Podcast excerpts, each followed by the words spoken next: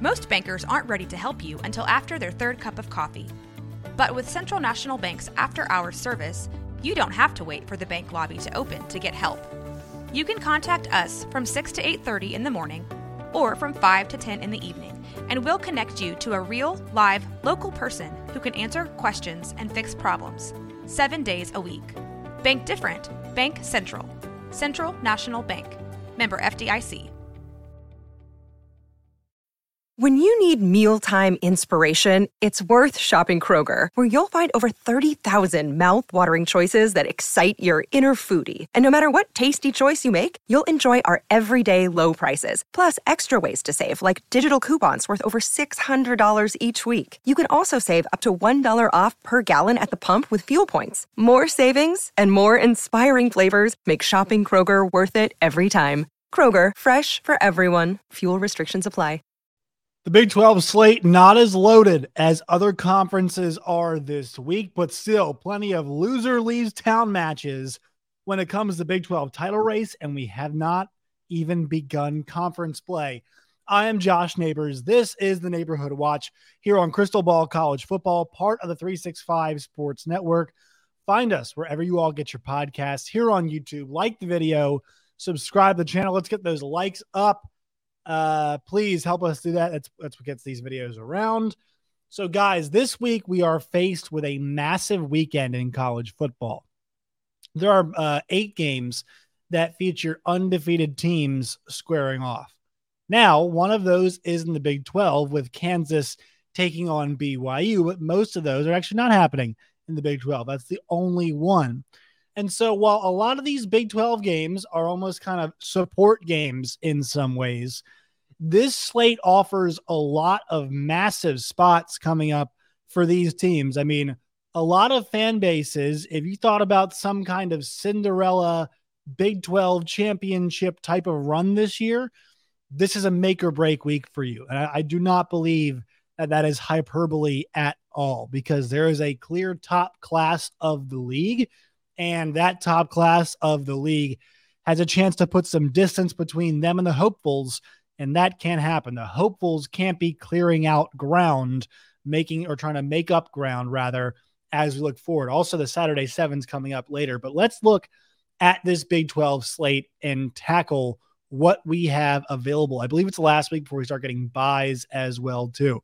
So uh, let's go to my my my uh, Saturday slate graphic for the Big 12 conference. And once again, guys, still clearing out with some of the uh, the uh, issues I was having with my uh, you know the vocal cords. So I appreciate you all sticking with us. But here we go. All right, so 11 a.m. on Fox, Oklahoma takes on Cincinnati. Also 11 a.m. on FS1. It's that Iron Skillet clash with SMU and TCU. So Oklahoma, Cincinnati is that first matchup we're looking at. Oklahoma, so far, so good. Dillon Gabriel has thrown for 900 yards, 11 touchdowns, just to one interception. He feels that heat of one Jackson Arnold right in his rear view, and his quality of play has no doubt been elevated. Say what you want about Art Briles on the sideline. Say what you want about that fiasco. Say what you want about the fast start that Oklahoma had last year before they faltered. But we have to say, so far, so good for the Sooners. Now, do I know if it's fool's gold or not like last season? No, we're not sure yet. This is a good first test, right? If you look so far at what Oklahoma has been tasked with, it's been Arkansas State, who is bad, SMU, who might be decent, and that was a slow start for them, and then Tulsa. The good news for the Sooners is this is their first game out of the state of Oklahoma, right? The road game last week was a road game, but it was in Tulsa. They took care of business. This will be a hostile environment, but this is also a team that I believe Cincinnati needed the win last week because I don't think Cincinnati is as good of a football team as OU. The one thing that a team like Cincinnati could have generated from a perfect non conference slate is some irrational confidence. A 3 0 Cincinnati heading into Oklahoma is a bit of a different animal than a two and one Cincinnati team that was brought down to earth last week thanks to an upset loss against Miami of Ohio. So I know there's motivation there, but they've already been caught. They're already questioning themselves, and the foot is to the floor right now for Oklahoma. 14, I don't know. It's a big number, but uh, Cincinnati is not the kind of team that is built to climb their way out of a hole, right? They want to run the football. They want to keep Emory Jones on schedule.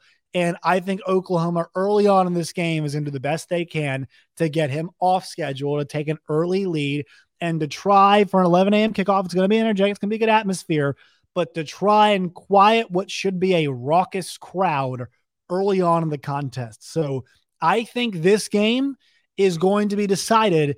You know, some people say, hey, it's going to come down to that last quarterly, but like SMU TCU, probably one of those contests that you think might be decided there in the uh, second half, right? If these teams are banging it out, you might think, all right, whichever team gets that late stop or late turnover, whatever it is, or which team gets that 14 point lead and we're trading scores with a team that wins the game. I think this game is one of those Oklahoma and Cincinnati that will be decided in the first 15. We'll know what kind of contest we'll have there early on. 11 a.m. on FS1. This is SMU and this is TCU. This is the Iron Skillet game. This is uh, Sonny Dykes, obviously, round number two against SMU.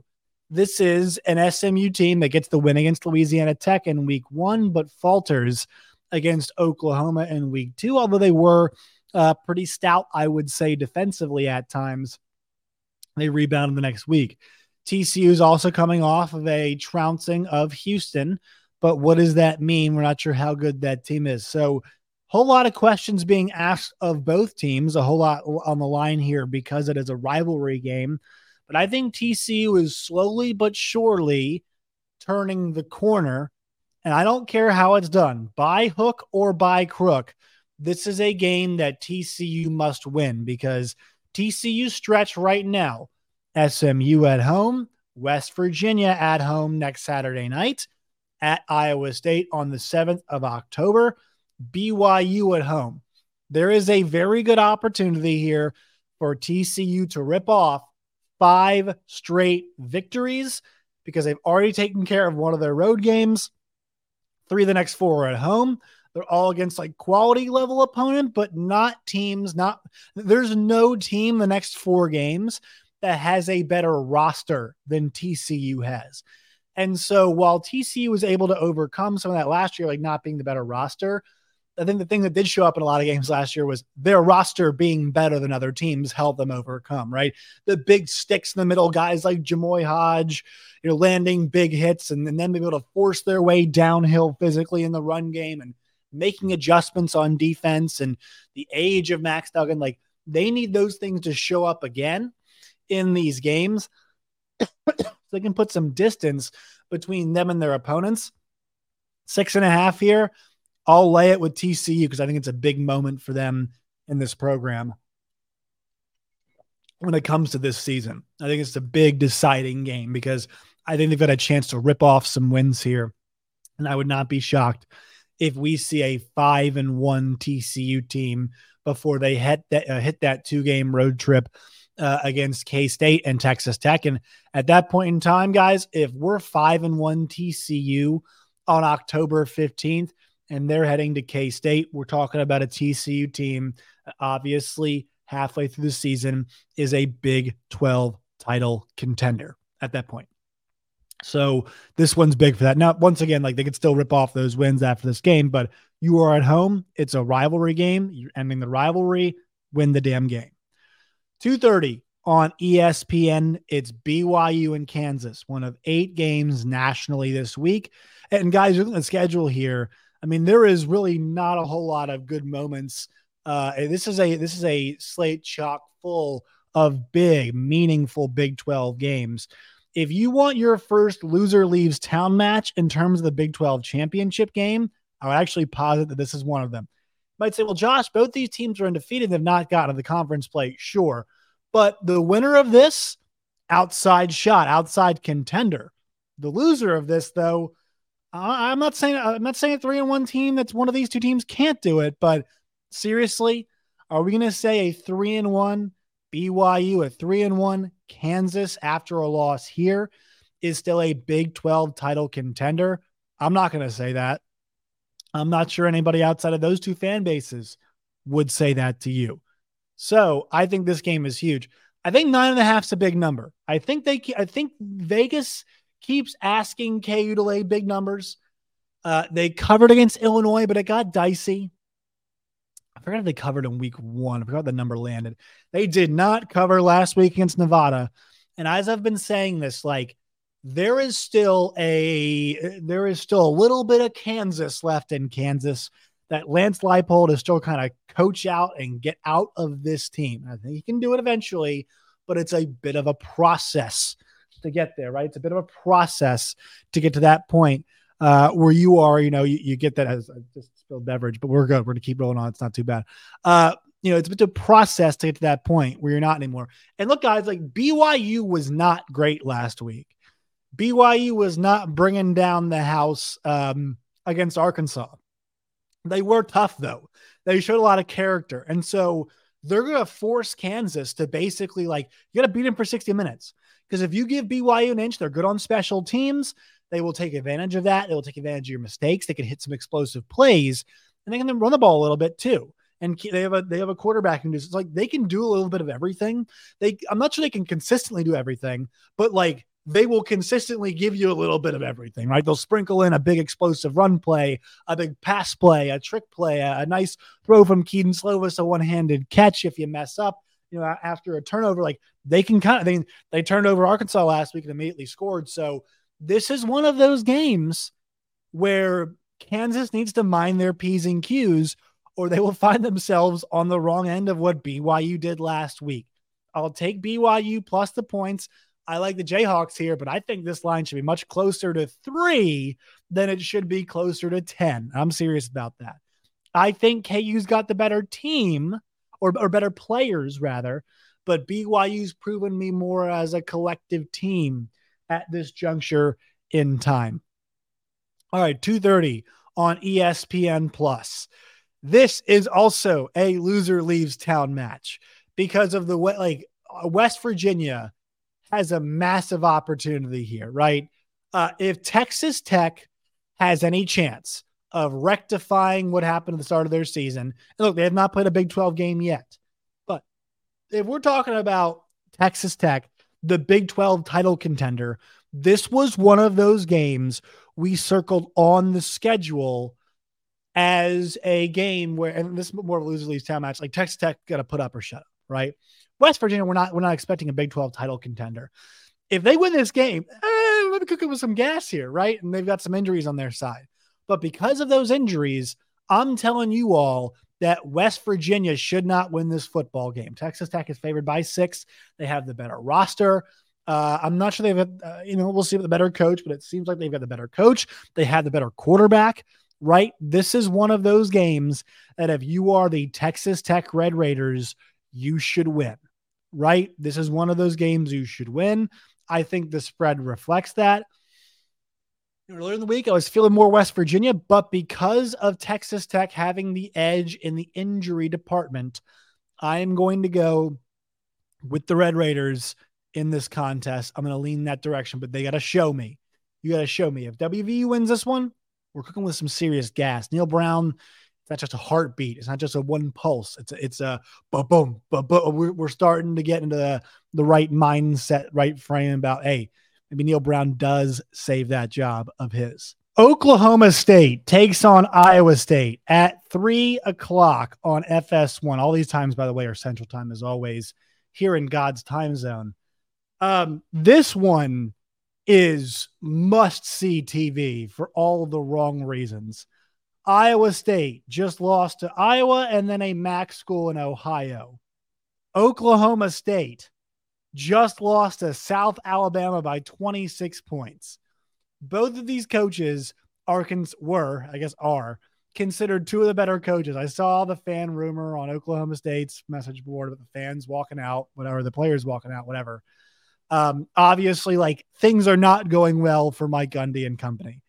Mike Gundy has decided to act like nothing is wrong at all. Iowa State is three and a half point favorite. Guys, I would not pick Iowa State to beat anybody. I will pick whichever coach I trust more.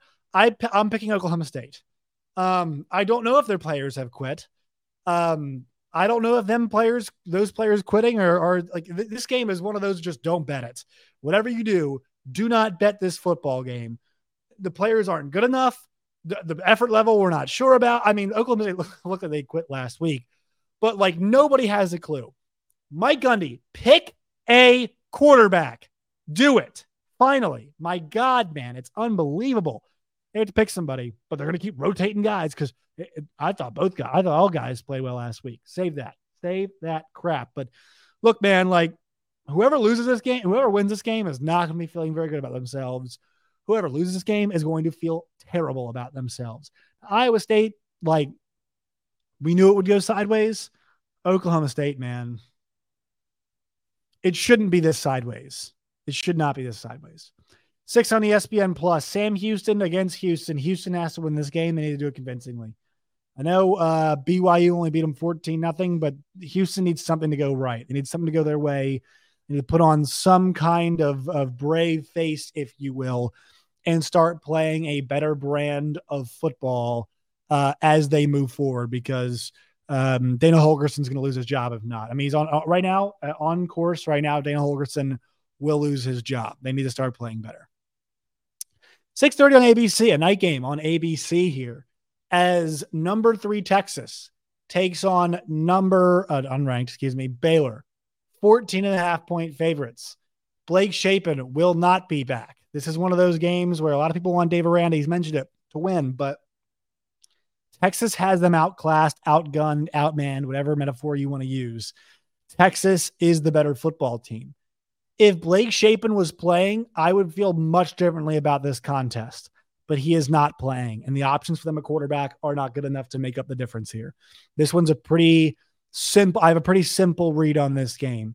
Texas, I think, was in a look ahead spot last week against Wyoming. They'll come into this game this week, and I think they'll handle business because Baylor right now does not have much for anybody. I think once they get Shapen back, things will change a little bit, but this season's quickly going sideways for Dave Aranda and company, and they need their, they need their leader back. Uh, they do badly. All right. So then we have the backup quarterback bowl. Seven o'clock, FS1, UCF at K State. Avery Johnson looked good last week. I, I don't think Will Howard's going to play. Obviously, JR or JRP, John Rhys Plumlee is not going to play. Backup looks good last week. Um, both Brady Cook from Missouri and Will Howard sustained injuries last week in that epic clash between Missouri and K State. So obviously, a shout out to those guys for giving us one heck of a performance that they both put on. But um, you know, at this point in time, you know, it seems like both those guys will not play. I will still take K State in this game, lay the points, but I do feel like not having the quarterback affects K State more than it affects uh, UCF because UCF, like, I don't think, I mean, I'm a John Rhys Plumlee doubter, or at least a truther. I won't ever call him like I just don't think he's a very good passer. Will Howard, what he means to K State, I think just he, I think he means a little more. I think he means more to K State because the playmakers they have around him are not quite as good. Um, I think the playmakers UCF has, you know, complement whoever the quarterback is very well. So that's an advantage there. But I'll still take K State because they're at home. But massive challenge for Gus Malzahn and company. I love that game. I think it's my favorite game of the day. Obviously, OU going to Cincy is a big one, but I think I like UCF K State just because of the intrigue of the backup quarterbacks and testing depth for two schools that I think have plans of being on top of the new Big 12. And your quality in the end of the day is really your depth is a reflection of what your overall quality is. So I'm excited for that one. All right, coming up here, it's your Saturday seven, seven games outside the Big 12, Big 12 conference, most meaningful. And let's go to those now. Saturday, 7, 11 a.m. ABC, number four, Florida State at Clemson. Two point favorites only. Clemson uh, has won this game seven straight times. You want to upset the apple cart, you want to turn things back to the way they were before. Florida State, this is your time to do it. Clemson's look better, lower level competition. So obviously a lot of questions to be answered in that game. 2:30 on ABC. Number 19 Colorado at number 10 Oregon. No Travis Hunter. Cormani McClain cannot seem to break into the lineup. So I've got concerns with him at corner. Bo Nix has been fantastic. The Oregon offense has been fantastic. Not saying I'm going to lay the points, but I would look in that direction as well. I'd go over on the total. I think it's like 69. Nice at this point. I would go over on that total. 230 on Fox, UCLA, and number 11, Utah. Uh, it sounds like Cam Rising will play, evidenced by where this line is trending right now. So I kind of like the home team for that reason. 230 on Fox, Alabama against Ole Miss. Lane Kiffin has been trolling Nick Saban all week long. It's been very funny to watch. It's been very intriguing to watch. And uh, I'm going to go with Ole Miss plus the points this one. Not sure they went out right, but going back to Jalen Milroe, in my opinion, for Alabama is the right decision. I think he's been the better quarterback of all three guys. I don't think he deserved to get benched, in my opinion, either. Uh, six o'clock on Fox. We have got number 14, Oregon State, number 21, Washington State. This is the Pac 2 Bowl. Enjoy that one, folks. I'll definitely have that one on the screen to give them some ratings, just to give them a little bump because they deserve it. 6:30 on NBC, Ohio State and Notre Dame's good old fashioned helmet game. The line went to three and a half now, actually, today when I'm recording this. Um, I like the Irish. I like the Irish in this game. 6:30 on CBS number 24, Iowa, number seven, Penn State, 15 point favorites are PSU. This game is a weird one. You want to take the you want to take the under. Kind of tells you to take the under, but this game has been weird in the past. So it's a big time stay away, in my opinion. However you slice it, though, massive weekend of college football. Hope you all enjoy it. We'll be back on Sunday.